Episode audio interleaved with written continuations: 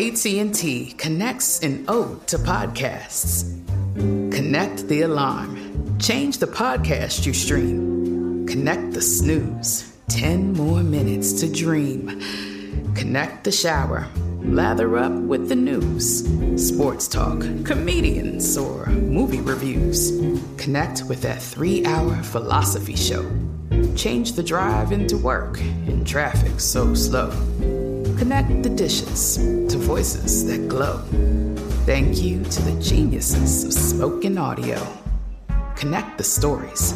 Change your perspective. Connecting changes everything. AT&T. This episode is brought to you by Navy Federal Credit Union. At Navy Federal, it's been the mission to help the military community for over 90 years. And not just help them, but do everything to make sure they not only grow, but flourish. That's why Navy Federal Credit Union has all kinds of great savings and investment options like share certificates with sky high rates. So don't hesitate. Start growing your finances today with a variety of savings and investment options. Navy Federal Credit Union. Our members are the mission. Savings products insured by NCUA. Investment products are not insured, not obligations of Navy Federal and may lose value. When you have health insurance, it's easy to forget about your out of pocket costs. That can be a lot of money. But are your bills accurate? It's estimated over 50% of medical bills contain errors. HealthLock can help. HealthLock technology securely connects with your insurance and flags any overbilling, wrong codes, and fraud. You can even have HealthLock work on your behalf to get money back from select past bills. To date, HealthLock has helped its members save over $130 million. To save, visit healthlock.com today. When you buy Kroger brand products, you feel like you're winning. That's because they offer proven quality at lower than low prices. In fact, we guarantee that you and your family will love how Kroger brand products taste, or you get your money back. So next time you're shopping for the family, look for delicious Kroger brand products because they'll make you all feel like you're winning. Shop now, in store, or online. Kroger, fresh for everyone. Are you still searching for your perfect place to call home? Well, now is the time to buy at Fisher Homes. If you're looking to move in before the end of 2024, May could be your last opportunity to start building your dream home and close before the year's end. If you're hoping to move in even sooner, Fisher Homes also has homes that are move in ready and waiting for you, where you can start enjoying the benefits of homeownership even faster. Schedule your personal tour with a new home advisor today at FisherHomes.com and make this spring the season you find your perfect home sweet home. Brought to you by Toyota. Let's go places. Welcome to Forward Thinking. Hey there, and welcome to Forward Thinking, the podcast that looks at the future and says, You've got a friend. I'm Jonathan Strickland. I'm Lauren Vogelbaum. And I'm Joe McCormick. So, uh, Joe, I hear you like, uh, intelligence. Uh, it's one of the things I like. I hear you also like artificial things. like, like artificial banana flavoring? Like what, That's what are one we? thing that Joe absolutely loves. I have seen him put artificial banana flavoring on some of the weirdest stuff, but I was really trying to get at artificial intelligence. I know I was going about it in a really kind of indirect Really? I thought Way. this podcast was going to be about artificial vanilla extract. Well, it could be, but instead I've decided to switch it over to artificial intelligence and the idea of creating a true artificial intelligence that has human level or beyond intelligence. And, um, how, how would we make sure it didn't kill us? Well, you would have to be in a position to kill us first, but that's something we can talk about as well. I want to start with the idea of a robot politician, Okay. which is a sort of construct that we touch on in this week's video. Right. Um, so have you ever read the Isaac Asimov short stories Evidence or The Evitable Conflict? These are part of I, Robot, and yes, I have. I have not. Uh, so for those of us who haven't, Joe, uh, do you want to do you want to talk about that for a second? Sure. Well, I don't want to give too many spoilers, Sure. but uh, one of them The is robots win. is about a controversy where there is a politician running for an elected office who is suspected of being a machine. Right. And in fact, uh, in the world that Asimov has created, it's important for you to realize that machines, robots with positronic brains, which are these artificially intelligent brains, Yeah. are not allowed to be on uh, worlds that have human habitation. It, it- you you can only be on in, uninhabited worlds. Right. That's the only place where those robots are allowed to go. So they're they're allowed to go to places and do dangerous work that benefits the rest of humanity, but they can't be on a world that's inhabited by humans. Yeah. So Asimov had an interesting approach to talking about the integration of robots and artificial intelligence into society, which I like because it was neither utopian nor dystopian. No, it's, it's very, very much kind of taking like, let's look at the world around us, which is definitely not perfect. Yeah. But it's not, you know, 12 monkeys worst, worst case scenario either. No, he was exploring a sort of uh, a smart, well-engineered system that still had flaws in it. Right. And so the system was that the robots in this world are governed by three laws. Yes. The first law is you cannot harm a human. Right. Second law is you have to obey human commands. Right. Third law is you can't destroy yourself. Right. And of course, each of the uh, laws ends up saying, unless it would Yeah. break. Prioritized one to three. Right. Uh, yeah, so they use this to try to create a framework to make sure that a robot never does anything bad. Of course, it doesn't always work, and thus is the uh, the sort of point of conflict for many of Asimov's stories. It's like, uh, they're sort of obeying the laws, but the laws are coming into conflict in such a way that now we've got a problem. Uh, right, and do do recall that he was writing fiction to be entertaining. He wrote the laws in order to be interestingly flawed, uh, so that he could exploit that for story purposes. This this was never meant to be a complete manifesto of how to robot. Right. Right. So back to the two stories we brought up.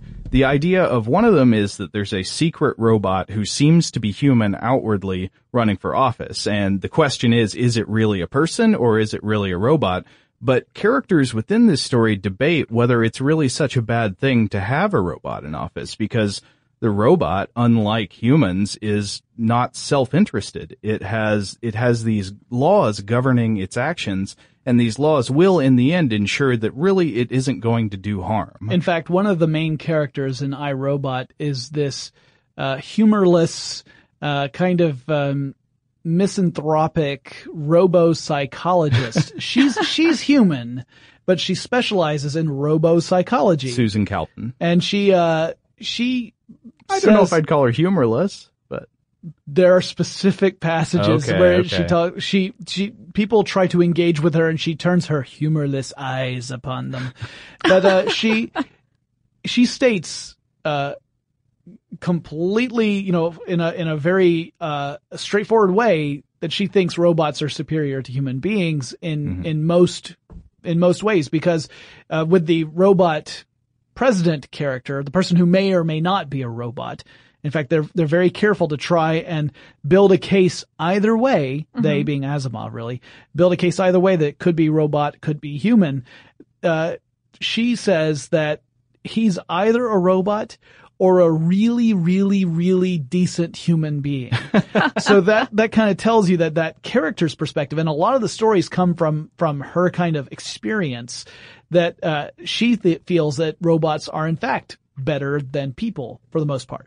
right. But let's imagine we take it one step beyond just the idea of a single robot in a single leadership role. There's another Asimov story called The Evitable Conflict, which discusses how at some point in the future, all kinds of systems are governed by robotic or artificially intelligent controls. Some would argue that we're already in that world at some point. I mean, you look at the stock market. Oh, and- right, yeah. And, you know, robo trading. You've got like this, this, all these algorithms, these, these programs that are running all these sophisticated, uh, uh, you know, algorithms to guide them on when to buy and when to sell all these, uh, these very short transactions. Uh, and they have global consequences. We've talked about that previously on this podcast. So in some ways, we're already seeing that come to pass. Now, we're not talking about a computer we go to, uh, you know, type in a question of, you know, how do we do such and such? And it gives us the sage advice. And then we, you know, it's not deep thought. I don't know. Google does that for me about 78 times a day. So. Google's, Well, Google does do that. We are already sort of wading into these waters, whether you know it or not. You mentioned the stock exchange, but you might say, oh, well, but that's private industry, Wild West, guns blazing, they're doing whatever. You know, the government wouldn't do that. Well, the IRS already has a process called computer scoring mm-hmm. where you submit a tax return and computers pre-screen those returns to decide whether or not we should put you into the pile to investigate for an audit. Huh. Yeah. and the, the, the fun fact is this podcast goes live the week of income tax day, but after it's already over. So hope you guys thought about that before you sent your returns in. okay, so imagine a future where we do have artificially intelligent machines, probably much more intelligent than humans, otherwise what's the point? Right. Governing our systems, our societies, our economies, making decisions on our behalf to try to make the world a better place for us. There's hypothetical pluses and minuses here. What, what are some of the good points? Well, good point would be that it be able to make decisions faster and with, uh, pref- ideally with less bias than a human being would. Right? Oh yeah, well, uh, let's just start from the ideal point of view Sure. before we crack a bunch of holes Okay, so it. let's The- say it's a perfect AI and it is, uh, you know, you wouldn't call it cold. It's logical, but it's also compassionate. Yeah, say you, you've created a computer and given it some instruction like create the greatest maximal benefit for humanity. And it, it works out how to do that, which it can do because it's super intelligent. It's way smarter than any human. And it can look at, uh, trends in society. It can look at unemployment numbers and crime statistics and all these Food things. distribution, Yeah. water distribution. It can average all of that data together to make incredibly accurate predictions about the effects of its actions that we just don't have the cognitive capability to do. And, and furthermore, it can do all of that with, with no hate, no greed, no ambition, no prejudice. Right, exactly. It doesn't have a will to power of its own. It just has programming. It just has, you know, doing what it's designed to do. So that's the ideal perfect vision, sort of. It's perfectly capable and it's perfectly moral.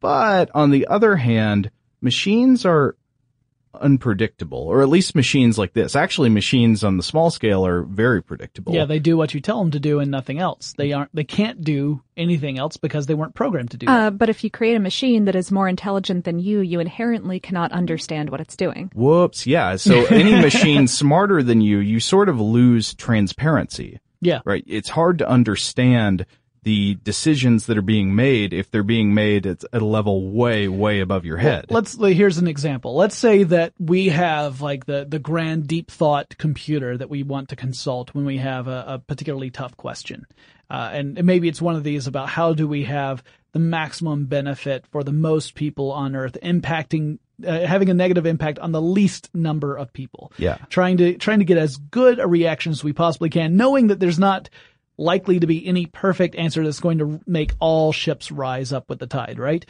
Uh, and then the computer comes back and gives us an answer that on the face of it seems counterintuitive or counterproductive. And the computer knows because it's run these simulations that while this first step is possibly a tough one for us to take, it's actually the one that will lead to the most beneficial outcome. So then the short term, we have some hardship. Perhaps it is food redistribution, which would be a huge one, right? Or water redistribution, which would be another huge problem. But let's say that's that first step that's really, really hard for at least some parts of the world to, to agree to. Then you could have people arguing, uh, this thing is trying to destroy us. It's not trying to help us. Not necessarily being able to see that 28 steps down the road, it actually leads to an outcome that's beneficial for everybody. Likewise, on the other hand, it could tell us to do something because it is malfunctioning and we don't have the transparency capability to understand that it's malfunctioning. Thus, it leads us down a really horrible path. Com- Without hating us, I mean, it, Right. it doesn't. It's not that it's trying to destroy humanity. I mean, it might in some It's just fallible. right? It Right. just it calculated something wrong. It didn't understand something. Step one, burn all the wheat. okay. Yeah.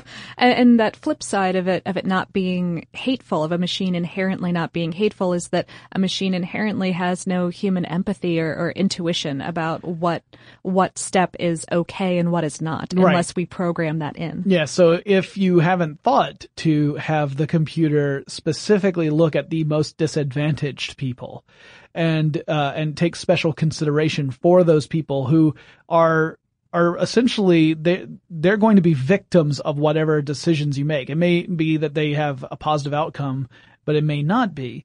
Uh, unless you've built that in, then the computer is not necessarily going to make that consideration for you, and that could be a real impact. Right. Uh, I'd like to mention something else. We say that a computer has no hate, has no greed, and all those things, which is inherently true about the computer, but the humans that create the computer could have those things. Oh, Right. sure. And a program is only going to be as impartial as its creator was. And, and, you know, the creator might be sitting there going like, well, you know, some animals are more equal, Equal than, than others. others. yeah. Yeah. Um, you know, and, and so e- even if you, even if you take it a couple steps further, because I've seen it proposed that if you, okay, create a super intelligent machine and have that super intelligent machine create a really super intelligent machine and use that super intelligent machine as So your president robot. This is deep thought creating the Earth yeah. in Hitch- Hitchhiker's Guide because the Earth is a computer in Hitchhiker's Yeah. Guide. Oh, it's Oh, a right, gigantic right. computer. And, and I mean, Spoiler it's, alert.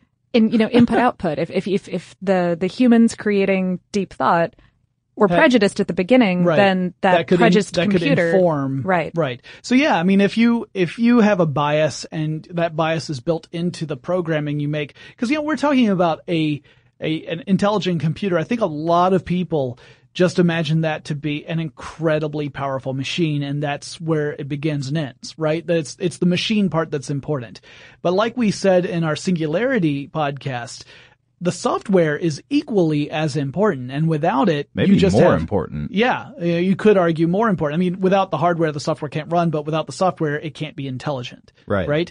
So unless you have uh, very sophisticated software that can take on the these these problems either by designing the next computer so that it is the the most efficient or by doing it itself if the if the programmers do have this bias that could be reflected in the results Okay, so people are talking about creating a super intelligent machine. Obviously, we can't do that today, but people are refining AI methods and it may, in some people's minds, sneak up on us. Like you could suddenly realize like, oh, we've gone a long way down this road to creating something that's equal to human intelligence or even beyond it, which Right. is really the sweet spot for these problems.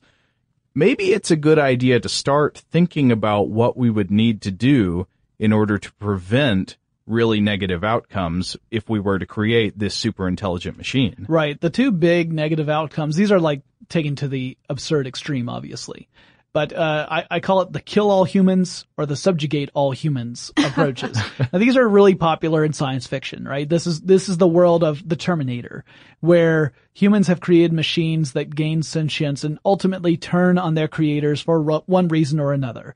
And there are a lot of different uh, approaches to this kind of storyline. In some cases, the machines have malevolent intent. They actually want to kill humans because they're, you know, essentially robotic psychopaths. and in other versions, it's that the machines have calculated that the best possible outcome for whatever, like planet Earth, we'll say, is for humans to be wiped off because that's the source of most of the problems. So if you get rid of the source, then the problems are gone. So in some cases, it's like a mistaken, like, oh, I know how to solve this issue. We just got to kill all the they've people. just deemed you illogical yeah Right. Or the subjugate all humans, that's essentially the matrix approach where we've created machines and, uh, we, our, our intent was to make the machines work for us, but irony of ironies, the machines have decided that we're going to be working for them, possibly as giant batteries, although that's incredibly inefficient. They get better results from cows. It should have been the Mootrix. I've been waiting to use that. Lauren is shaking her head at Oh. me, so TechStuff fans know what that Well, means. I'm easily amused. Joe, Joe appreciates it. i think it's only because i've heard that one before Oh, that's okay. that's from fair. from you Okay. on on TechStuff That's also fair. Okay, let's talk about friendly AI.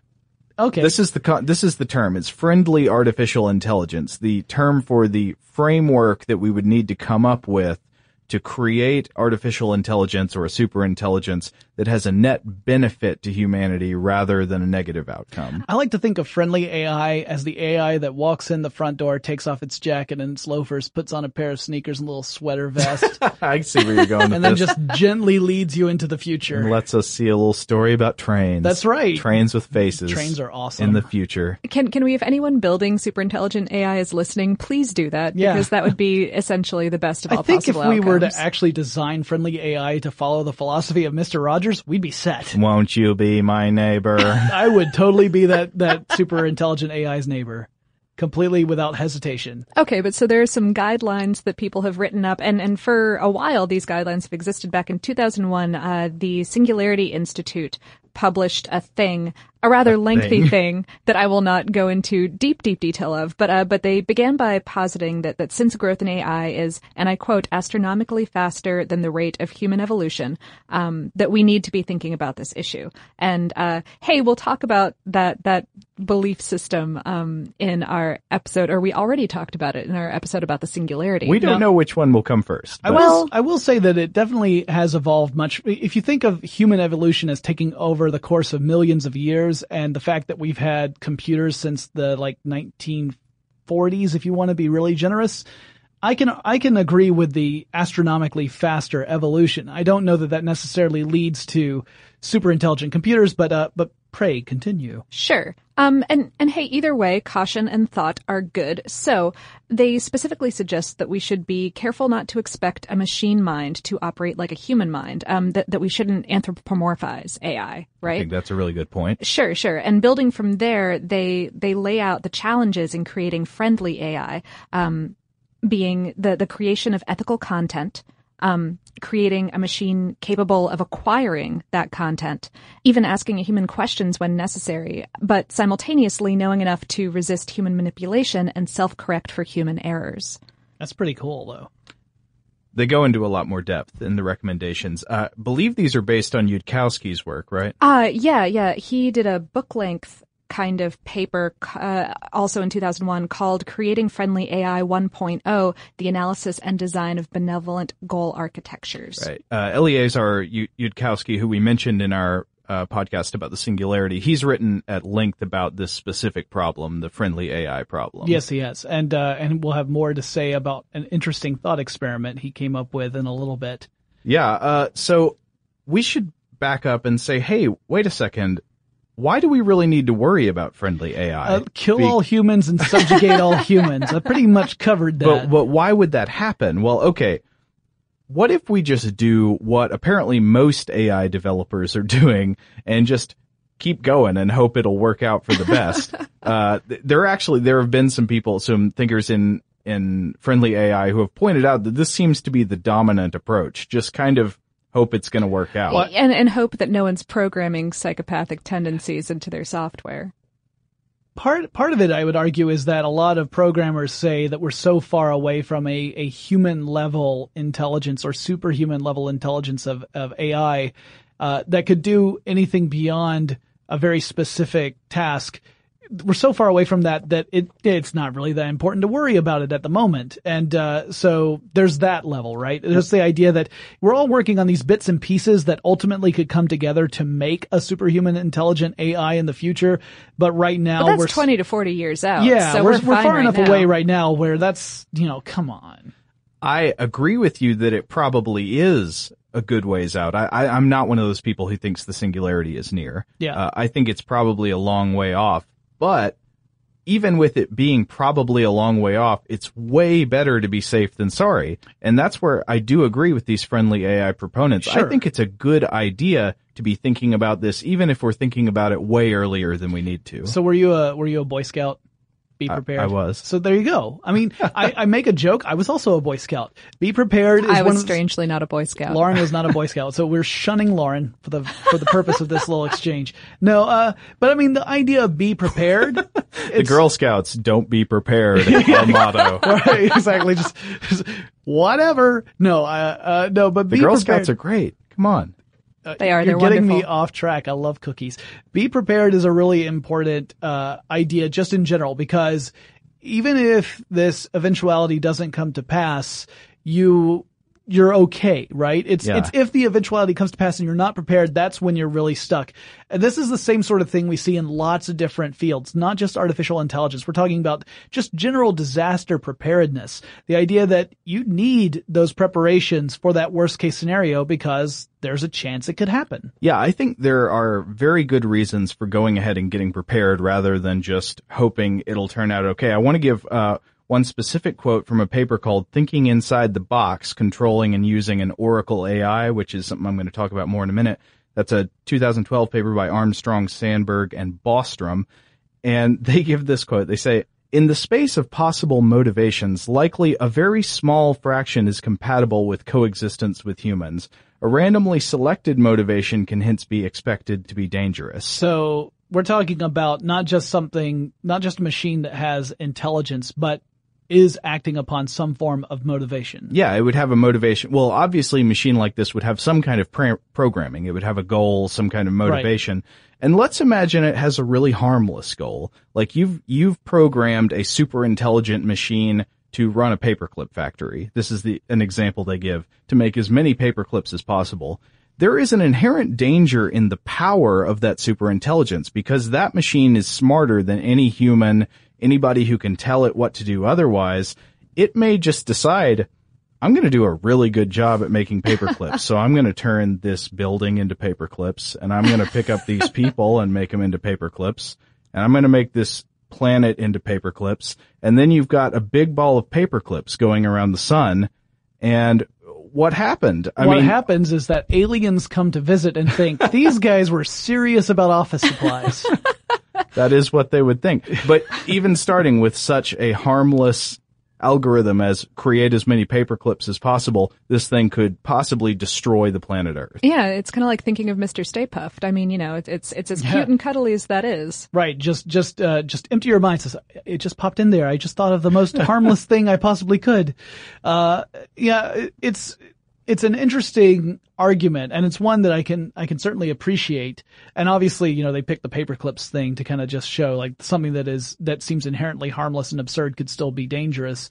Although I, I can't imagine anyone desiring a superhuman intelligent machine to specifically design paperclips. It also illustrates the point that the computer, the, the, the AI doesn't necessarily need any kind of self-determination or consciousness for it to be uh, dangerous. It could just be that based upon the fact that it's able to calculate how to complete certain tasks in in the most efficient, the quote unquote best way, it could end up biting us in the end. Yeah. Um, so I want to talk about something that's more central to the paper I just cited. That was from the introduction, just talking about the problem, but the paper itself, again, the title is Thinking Inside the Box, Controlling and Using an Oracle AI they talk about a specific type of boxing for artificial intelligence. So what if we say, okay, good point about the paper clips. We wouldn't just want to let it develop on its own and see whatever random motivation comes to it and then give it free reign on the earth.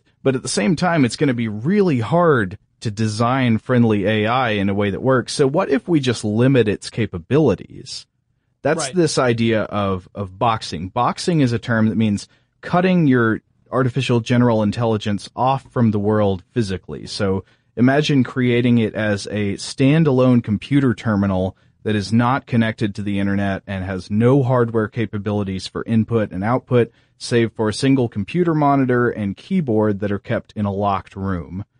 What harm could this do? Well, well, maybe more than you might think. Um, like the, the specific incarnation they talk about in this paper is that uh, it would be an oracle AI. So this example, as discussed by Armstrong, Sandberg, and Bostrom, is that instead of creating a sort of free reigning or world governing superintelligence that can act in reality, you just design a system to answer questions. Right. So All that, it does is is you come to it with a question and it uses its super intelligence to give you the correct answer. Again, this is kind of going back to deep thought, which right. you would are you, it, it is an oracle in mm-hmm. the books. I mean, that's essentially in the Hitchhiker's Guide series, it's treated as an oracle. And, uh, or, you know, just imagine again, like IBM's Watson. I love to use that example because it's one that a lot of people are familiar with. Imagine that we have IBM's Watson on, you know, robo steroids and it's able to consult the sum total of human knowledge and extrapolate based yeah. on human knowledge. Well, so not just, make not those just predictions we were talking mm-hmm. about. Right, right. Not just be able to give us information that, that humans have gathered, but to take that information and build new information from it and give us new answers to questions we haven't even thought to ask yet. I mean, the idea of having that shut away so that it can't uh, affect anything else seems like it'd be fairly secure. However, yeah, okay. So the authors of this paper they they say in their abstract that in general an Oracle AI might be safer than unrestricted AI, but still remains potentially dangerous. You might ask, wait a second. How could it be dangerous? How could it be dangerous if it's just communicating with a person answering questions? This is where the AI box experiment comes in. Yeah. Yeah, this was a thought experiment created by Yudkowsky and his fellows in which basically uh, one person simulates a transhuman AI trying to get out of a sealed hardware configuration like we've been talking about, and a second person simulates a human gatekeeper to that box.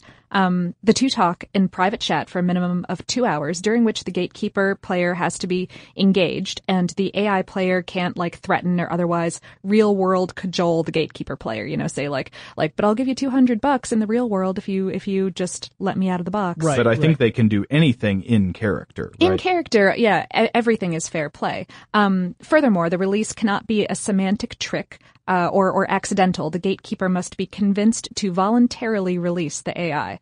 Um, in two runs of the test, Yudkowsky played the AI and agreed to give money, uh, t- 10 or 20 bucks, to the gatekeeper player at the end of the test if the AI stayed in the box. And in both tests, the gatekeeper let the AI out. Yeah, and in fact, they had to go onto a, a thread, a message thread, and post with a digital signature, if they had it, that they had let the AI out of the box. But they could not explain what happened, d- d- explain why they came to that decision. They had to just say that part of the part of the the agreement was if you let the AI out of the box, you have to announce it in some public forum, and that's all you can communicate. Uh, well, unless both players um, decide to release uh, the, the the transcript or, or the yet- reasons why this happened. And Yudkowsky doesn't seem particularly eager to to to let that happen. Oh, well, No. you know, it, it's it's for it's for good reasons. It's so that the players don't have to worry during the test about being um, embarrassed or nitpicked for their reasoning. Sure.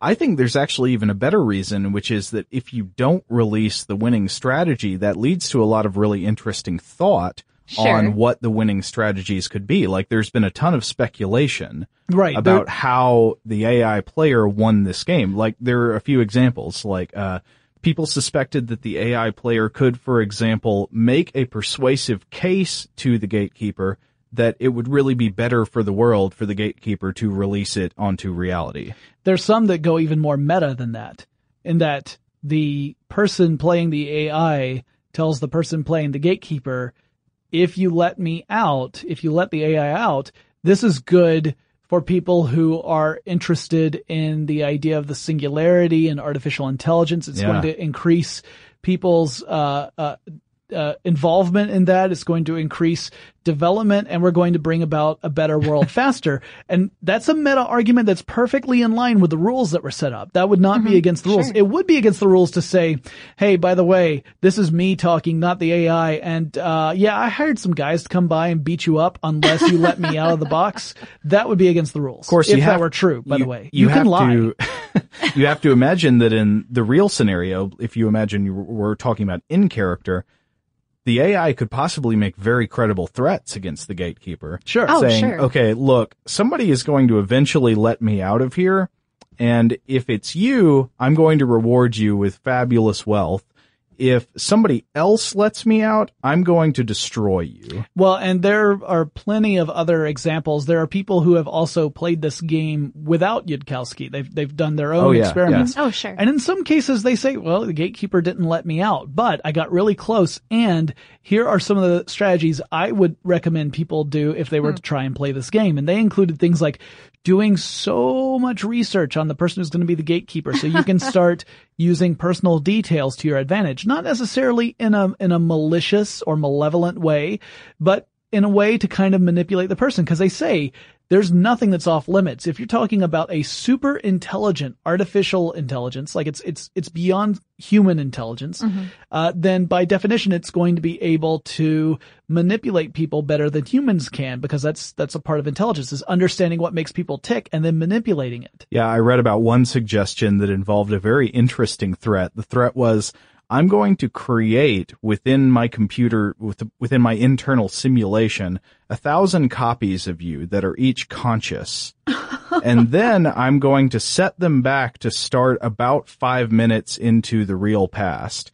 And if you don't let me out, I'm going to start torturing them in five minutes. Oh, and by the way, how do you know you're in the real world and not one of the simulations? Yeah, that's interesting. I think that wouldn't necessarily. The research I've read is that it's actually not the most effective uh, approach. oh but, yeah, but it oh, is sure. interesting. It's the whole hun- honey versus uh, yeah uh, vinegar, or, vinegar. or, or Right. honey versus uh, inhuman torture. Uh, I, I would actually think probably one of the maybe this is just the the sweetheart optimist in me. I would think one of the best strategies would just be the machine mounting an incredibly persuasive argument that it is for the good of humankind for it to be released. Well, that's possible. I mean, I think, and this is the interesting thing I found was that the person who described his, his failure said that he found that logical arguments were not at all persuasive, but emotion based Emotional? Sure. arguments were. And that if you're able to, uh, to at least simulate some form of sympathy or compassion or understanding with the gatekeeper, it was far more likely that you were going to be let out than if you were to just try and use a logical look. I can demonstrably prove that this is best if you do this, blah, blah, blah, which is really interesting. It also is something that falls right in line with anyone who's had any experience in social engineering, which of course is where you try to manipulate people to do what you want them to do. Yeah. And and one of the best ways of doing that is to go that emotional route. Sure. I, I do think that either way is a thought experiment, whether the AI gets let out of the box or not. It's a complete success because you've got a human playing the AI and, and a transhuman oh. intelligence could obviously. Yeah, th- I mean it's it's winning by underkill, right? It's the fact that just the fact that humans regularly succeed at this game. How how good could something that's a million times smarter than a human do? a million times better. I would I would imagine. Uh, so yeah, the they we had this little discussion in our notes earlier about uh, does anyone know of any uh, of any reports of Yudkowsky playing this and and failing? And my argument was that well, really, he just has to succeed the one time to prove that it's possible that this could happen uh, with an actual That artificial could easily happen. Yeah. Right. Yeah. Uh, so it's important to note that since I brought it up earlier, this was not uh, Oracle structured. It was just a generic box experiment, right? Right. Yes. That it was physically isolated and needed to be released. An Oracle structure might seem to put more limitations on it because say that it can't provoke you, it can only answer questions. But even in the way it answers questions, I could imagine a smart enough machine could figure out a way out just with its answers. Well, yeah. The the other argument is that how do you build up limitations on something that's smarter than you are? Because something that's smarter than you are is going to figure out loopholes. I mean, Oh, we've- sure. It's going to be, loop- yeah, that's totally a limitation. That worked perfectly well, programmer dude. Thanks. Anyone who has, any one of you guys out there who has ever run a Dungeons and Dragons game with some creative players knows how well players can sit there and manipulate rules that to you seemed very Straightforward. straightforward, black Yeah. and white. And yet they, they will point out that the way the word, the wording is in the rule, that they can get away with whatever crazy thing they're trying to get away with. Th- these are regular people. Well, I don't know if you can call them regular people. No, yeah, they they can go somewhere online and download a 57 page list of instructions for how to legally level up 14 levels in one sitting and Yeah. And just do it, yeah. And, and so that's the thing is that this is someone who has taken that effort. I mean, if you've got a machine that can do this, and again, the interesting thing to me is while you could have, I can easily imagine this with a, an artificial intelligence that has uh, consciousness and self-awareness. I can easily imagine that being the case there, but it could still work with a machine that lacks those things if it is programmed to have the best, quote unquote, the best possible result for any given question and determines that the best possible result is for it to be, uh, released. yeah. You know, that if, if that's, if that's one of the steps, then that would, you know, then proceed on to this other kind of uh, scenario. Okay, so I think it's time to move on. I think based on the stuff we've looked at so far, you really shouldn't just hope that an AI will be low risk because that's not necessarily very likely and it has a big problem if you're wrong about that. Uh, remember the paperclips example. Uh, you also probably can't counteract the will of a high risk AI. It, it, it may, if it is antisocial in some way, if it's not the way you want it to be, there's no kind of limitation you can expect to put on it to prevent it from achieving its will. Right. Sure. So, it seems like the best way forward is to ensure that the very nature of the superintelligence is friendly to humankind from the outset. But, how would you do that? I mean, we can't just tell it what we want, can we? Because what if by telling it, imagine I'm programming the AI. I mean, that's a horrible thing to imagine. yeah, I'm already I'm already ready to make a run for the but, door, and you're uh, between me Imagine and the door. Imagine I'm trying to do my best, my honest best to, to program something that's really for the good of humankind, and I'm giving it a se- set of rules to govern its behavior. I know for a fact that I could not give the best possible list of instructions, and that it's very possible that even doing my very best, I could create a machine that would cause unnecessary harm. At least to some segments of the population, if Yeah. not to everyone. Just, just by mere oversight. This is why I determined that if I ever have the opportunity to build a superhuman AI, I'm just going to make sure it does the best for me. Because I can't hope to be the best for everybody, but for me, you know, I'm, I'm a simple guy. We're, we're hitting you- on why none of us here are programmers of super advanced artificial Is intelligence. this thing with those so neutral evil or chaotic evil? I'm lawful good. It says so on the brain stuff page. neutral neutral evil. Okay. Um, uh, no, Yudkowsky also wrote a whole bunch about this um, in a paper titled "Coherent Extrapolated Volition." Yeah, this is sort of his vision about uh, creating a, a framework for what friendliness entails. Sure, and it's a much more conversational work, by the way. Uh, it's a super fun read if you're into this sort of thing. Although note that the paper itself states up at the beginning, "Warning: Beware of things that are fun to argue about." Yeah. That should apply to this entire topic. I really. I absolutely love this paper, by the way. It's it's written as if I had written it. It's Yeah. full of goofy jokes and snark. It's got a good dose of Douglas Adams to Yeah. it, since we've been talking Yeah, so yeah. much about Douglas Adams this episode. Um, Okay, but, what does so- what does Yudkowsky say about this coherent extrapolated volition? All right, so he lays out three problems with designing friendliness and, and also explains how designing friendliness will be a lot harder than not designing friendliness. Um, so these, these initial three problems go something like, uh, first, solve the technical problems. Um, second, and I quote, choose something nice to do with the AI. and third, avoid accidentally destroying all humans. Um, that last one, he says, is the really tricky part.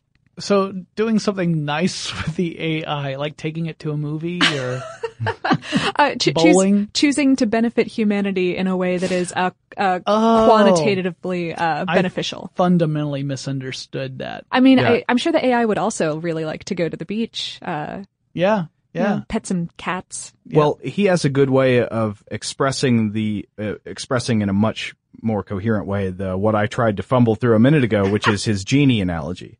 Oh, right, right. The the volition part of this, he explains, is um, something like the important difference between having a wish granting genie that takes you at your word, which it would be like if I tried to program the best possible world. uh, and, and is a kind of that cautionary fairy tale version of genies that we that we run across a lot. Or the Um, Dungeons and Dragons version of genies. Right, right. Or um, or having a wish granting genie that knows what you want. So no matter how you word it, you get the outcome that you had in mind and not some sort of literal translation of the way you made the wish. So if you said, you know, like, like you made the, the wish about a sandwich and you suddenly turned it to a sandwich, like, I, I feel like a turkey sandwich. Boom. Well, There you go. Yeah. Yeah. That would be a, that would be a problem. No, this is an important difference. It, it's uh, trying to create a, a friendly AI that would overcome even our own limitations as its creators. So it would have to have some kind of system to know not really how to execute what we tell it to do, but what we would really want it to do. Right, right.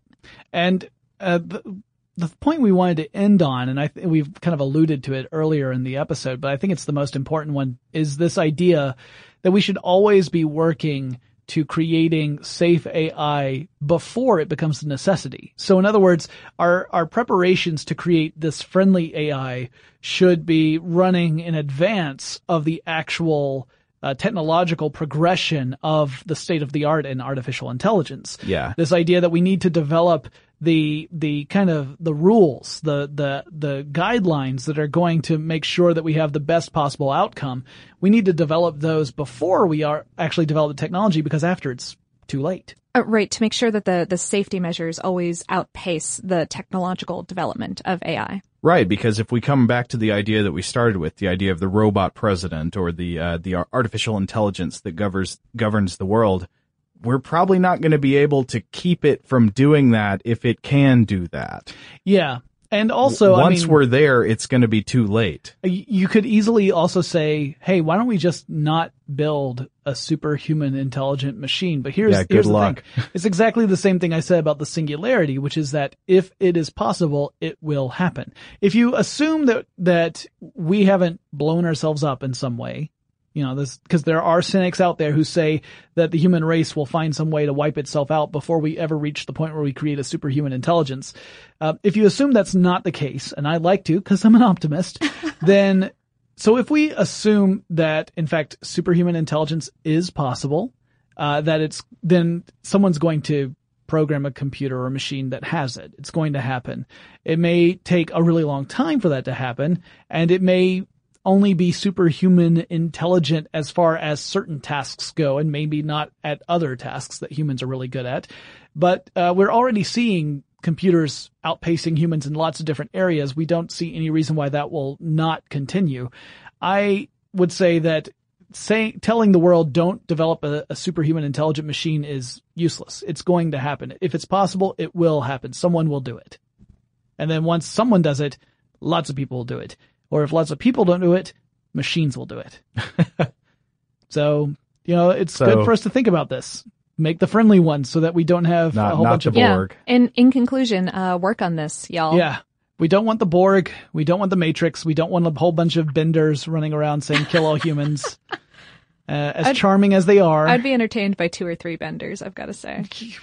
well, you say that, but I bet you got a lot of stuff that's not bent around your house that you would like to keep not bent. That's accurate. Okay. So yeah, I mean, it's, it, it's, we're having a lot of fun with this discussion, but it's actually a serious one that's going on with a lot of people from all sorts of different fields, lots of different disciplines. Yeah, I'd say that I think some people are inclined not to take this topic seriously precisely because of some of the very legitimate warnings we mentioned earlier. Be careful of things that are too much fun to argue about. I mean, it is true that this is all speculative and, and people can kind of jump into this discussion without really knowing all that much about science or technology. I mean, look at us. Yeah, exactly. but that doesn't mean it's not worth talking about. I, Exactly. I, I think these these concerns are pretty legit in in terms of what they've said about better safe than sorry. Yep.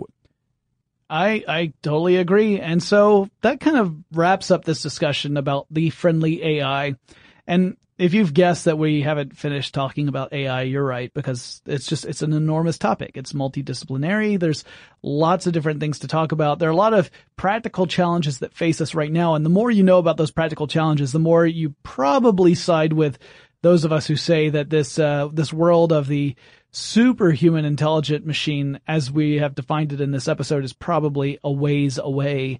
Uh, but if you have any suggestions for future topics on forward thinking, maybe there's something that you've always wanted to know about, some futuristic technology that you've wondered, is that actually possible? Write us. Let us know that you want us to talk about. We'll be glad to research it and have a full episode for your listening pleasure. But you have to let us know first. So send us an email. Our address is fwthinking at discovery.com or drop us a line on the social networks, what we visit. That would be Google Plus, Facebook, and Twitter. And the handle is FW Thinking. And we will talk to you again really soon.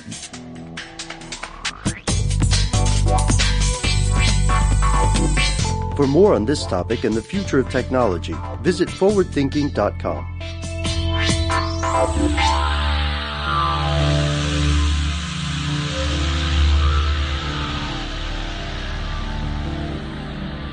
Brought to you by Toyota. Let's go places. This is Malcolm Gladwell from Revisionist History. eBay Motors is here for the ride. With some elbow grease, fresh installs, and a whole lot of love, you transformed a 100,000 miles and a body full of rust into a drive that's all your own. Brake kits, LED headlights, whatever you need, eBay Motors has it. And with eBay Guaranteed Fit, it's guaranteed to fit your ride the first time, every time, or your money back. Plus, at these prices, you're burning rubber, not cash. Keep your ride or die alive at ebaymotors.com. Eligible items only, exclusions apply. There's no distance too far for the perfect trip. Hi, checking in for. Or the perfect table. Hey, where are you? Coming! And when you get access to Resy Priority Notify with your Amex Platinum card, Hey, this looks amazing! I'm so glad you made it. And travel benefits at fine hotels and resorts booked through Amex Travel, it's worth the trip. That's the powerful backing of American Express. Terms apply. Learn more at americanexpress.com slash with Amex. Are you still searching for your perfect place to call home? Well, now is the time to buy at Fisher Homes. If you're looking to move in before the end of 2024, May could be your last opportunity to start building your dream home and close before the year's end. If you're hoping to move in even sooner, Fisher Homes also has homes that are move in ready and waiting for you, where you can start enjoying the benefits of homeownership even faster. Schedule your personal tour with a new home advisor today at FisherHomes.com and make this spring the season you find your perfect home sweet home. If a new house is on your wish list in the next five years, grow your savings faster and experience your dreams with an Ohio Homebuyer Plus account from Kemba Financial Credit Union. A savings account specifically designed to save for a new home where you can earn 7% APY, a $500 matching bonus, and a $1,500 mortgage closing cost credit. Learn more at Kemba.org. Offer expires March 31st, 2025. APY equals annual percentage yield. Restrictions apply. NMLS 292230. Equal housing lender. Federally insured by NCUA. Good sleep should come naturally, and with the new Natural Hybrid mattress, it can. A collaboration between Leesa and West Elm, the Natural Hybrid is expertly crafted from natural latex, natural wool, and certified safe foams to elevate your sleep sanctuary and support a greener tomorrow. Plus, every purchase helps fuel Leesa's work with shelters and those in need. Don't put off a good night's sleep any longer. Get a Leesa mattress today for a sound sleep tonight. Visit leesa.com slash iHeart. That's L E E S A dot com slash iHeart.